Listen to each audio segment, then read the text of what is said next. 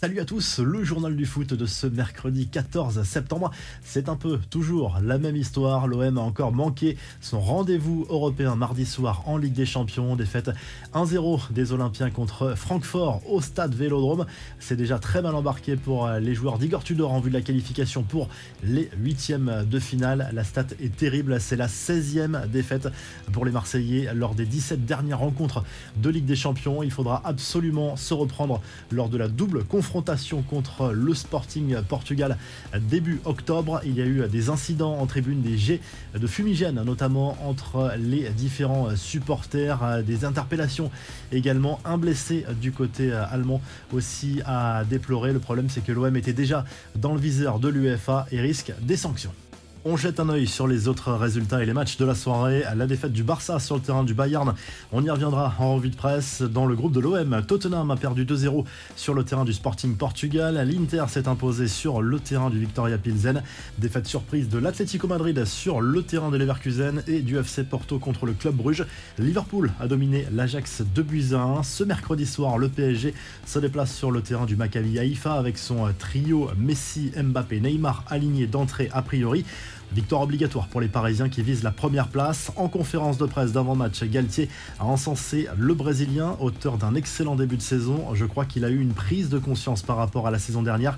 Ney est un créateur, un passeur, un finisseur, un artiste. Quand il est bien sur un plan mental et sur un plan physique, il renvoie ça. C'est pour ça qu'il est performant. C'est un joueur qui travaille énormément pour l'équipe, que ce soit dans le jeu offensif, mais aussi l'envie de récupérer le ballon, a lâché le coach parisien. Ce match peut permettre à Kylian Mbappé de devenir le meilleur buteur de l'histoire européenne du Paris Saint-Germain et de dépasser Edinson Cavani. L'attaquant de 23 ans a déjà inscrit 29 buts en 45 matchs de C1 avec Paris. Il n'est plus qu'à une réalisation du record de l'Uruguayen. L'autre membre de la MNM, Messi, joue lui un rôle capital cette saison dans le vestiaire parisien. D'après l'équipe, l'Argentin est intervenu à plusieurs reprises pour tenter de calmer les tensions entre Neymar et Kylian Mbappé en début de saison. Il a expliqué à ses coéquipiers que personne n'avait à y gagner dans cette histoire. Le quotidien sportif explique également que le septuple Ballon d'Or n'a pas encore tranché pour son avenir. On rappelle qu'il sera en fin de contrat en 2023, mais qu'il dispose d'une année supplémentaire en option. Il tranchera sans doute après la Coupe du Monde. Dans le groupe du PSG, la Juve reçoit le Benfica Lisbonne. Le Real Madrid, champion d'Europe en titre, accueille le RB Leipzig. Manchester City défie le Borussia Dortmund. On verra si Erling Haaland fera des misères à son ancien club. Chelsea doit absolument se reprendre contre Salzbourg. Les infos en bref, des blessures en cascade pour les Bleus après celle de Presnel Kimpembe écarté pour 6 semaines des terrains. Lucas Hernandez et Benjamin Pavard se sont blessés à leur tour lors du match de Ligue des Champions contre le Barça. Pavard est sorti au bout de 20 minutes à cause d'une béquille à la cuisse. Lucas Hernandez a ressenti en fin de match une douleur au niveau des adducteurs. Noël Legrette ne compte pas démissionner, c'est ce qu'il a confié lors d'un entretien à l'équipe. Le président de la FFF assure qu'il ira au bout de son mandat en 2024 malgré les révélations du magazine magazine SoFoot sur les problèmes au sein de la fédération et son comportement supposé inapproprié avec certaines jeunes femmes. Enfin, le maillot des Bleus pour la prochaine Coupe du Monde commence à circuler sur certains sites spécialisés.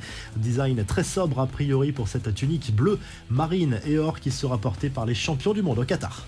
On passe à la revue de presse. Le journal L'équipe consacre sa une à Lionel Messi pour illustrer ce déplacement du Paris Saint-Germain en Israël sur la pelouse du Maccabi Haïfa en Ligue des Champions. L'international argentin est enfin revenu à son meilleur niveau et ce sera forcément un atout supplémentaire pour le club parisien pour tenter d'aller chercher cette saison une première Ligue des Champions. Du côté de l'Espagne, le Mondo Deportivo consacre bien sûr sa une à la défaite du Barça 2 à 0 sur la pelouse du Bayern Dominique en Ligue des Champions. Les Blaugrana ont clairement manqué d'efficacité en première période. Neuer a réalisé des arrêts importants avant que la machine bavaroise ne se mette en place. Lucas Hernandez et Leroy Sané ont marqué pour le club allemand et en Italie. La Gazette dello Sport revient notamment sur la victoire de l'Inter Milan en Ligue des Champions sur la pelouse du Victoria Pilsen et se penche sur les matchs des clubs italiens ce mercredi soir en C1. Le Napoli se déplace en Écosse pour affronter les Glasgow Rangers. L'AC Milan reçoit le Dynamo Zagreb et la Juve défie le Benfica Lisbonne dans le groupe du Paris Saint-Germain. Si le journal du foot vous a plu, n'hésitez pas à liker, à vous abonner pour nous retrouver très vite pour un nouveau journal du foot.